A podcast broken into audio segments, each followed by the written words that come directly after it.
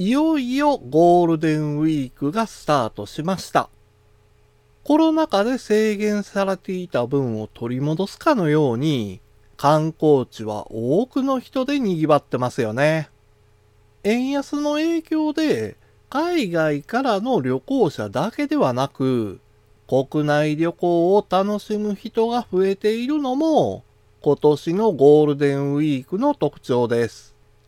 もちろん、旅行をするよりも、自宅でゆっくりまったり過ごすという人もいるでしょ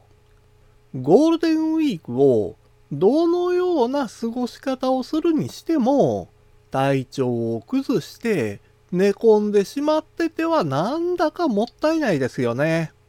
また、ゴールデンウィーク明けからの生活を元気に過ごすためにも、健康状態は良好にしておきたいものです。しかし、健康と一言で表現しても、定期的な検査をしているわけではなく、感覚的に把握しているだけの人は多いでしょう。しっかりと体調管理をしておいた方がいいと分かってても、どうすればいいかわからないかもしれません。そこで役に立つのがアプリやガジェットなんです。デジタルグッズを使って日常を便利で快適に過ごせるように何か一つでもプラスになる情報をお届けしたい。そんな思いでシステムエンジニアが IT 講師として日本全国を駆け巡っているデジタル教室です。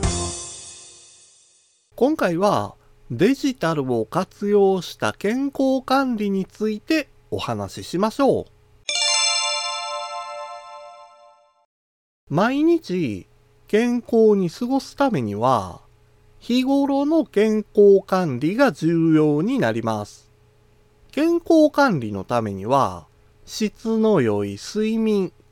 栄養のバランスを考えた食事、そして適度な運動などを通して生活習慣を整えて健康な体づくりが必要になります。そのためには、ただ闇雲に行動するよりも、しっかりと記録して管理しなければなりません。ただでさえ継続するのが難しいことを、さらに記録して管理するとなると、難易度が上がってしまいます。だからこそ、ガジェットやアプリを使うんです。歩数計アプリを使えば、スマホを持って歩くだけで、その日の歩数を自動的に記録してくれます。もちろん、グラフやカレンダーで目標を管理したりもできるんですが、歩数が増えることで楽しめるゲームだってあるんです。また、健康のための運動をしながら、ポイントを貯められるアプリだってあるので、健康器具の歩数計を使うよりも、ウォーキングが楽しくなりますよね。そして、日々の運動記録や消費カロリーなどを記録して管理するために、リストバンドや指輪などのウェアラブル端末を使用するのもいいでしょう。ウェアラブル端末ならスマホを持っているだけではわからない消費カロリーや心拍数も随時記録してくれます。さらに GPS を搭載しているものなら移動ルートなども記録してくれますので簡単にライフログを取ることもできます。ですが、ウェアラブル端末だけでは、まだまだ得られる情報は少ないんです。もっと詳細な情報を得るために役立つのが体組成計です。体重を管理できるのは当たり前なんですが、体の部位ごとに筋肉や脂肪、水分量まで計測してくれます。ただ乗るだけで簡単に体の状態を計測して記録してくれるのは手軽ですよね。また、計測することを意識しなくても、風呂場から出て、体を拭いてる間に計測と記録ができるように、バスマットと一体型になってる体組成計もあります。そして、体の状態を調べる方法として、古くから使われてるのが体温の計測です。今では体温計もアプリと連携できるものがありますので、体温を計測するだけで自動的に記録して日々の体温の変化を把握することができます。睡眠に関しても役立つアプリがあります。血液中の酸素濃度が低下して慢性的な睡眠不足を引き起こす睡眠時無呼吸症候群やいびきなどを調べることができます。また、ウェアラブル端末と組み合わせることで、睡眠の質だってわかるんですよ。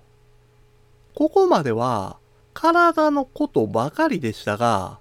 健康管理の基本となるのは、やっぱり食事です。しかし、食生活の管理には、カロリー計算などの専門的な知識が必要になりますよね。間違った知識では、健康を損ねてしまいかねないです。だからこそ、アプリの力を頼るんですよ。食事の写真を撮影したり、食品のバーコードを読み込むだけで、カロリーを自動計算してくれたり、栄養素や食事のバランスを計算して栄養アドバイスをしてくれるアプリだってあるんです。さらに食事の改善策を提案してくれたり糖質制限ダイエットをサポートしてくれるものもあるんです。ただね、食生活をもっと簡単にしたいというなら、必要な栄養素が一袋に詰め込まれてる完全栄養食を配達してくれるサブスクを利用するのもいいかもしれないです。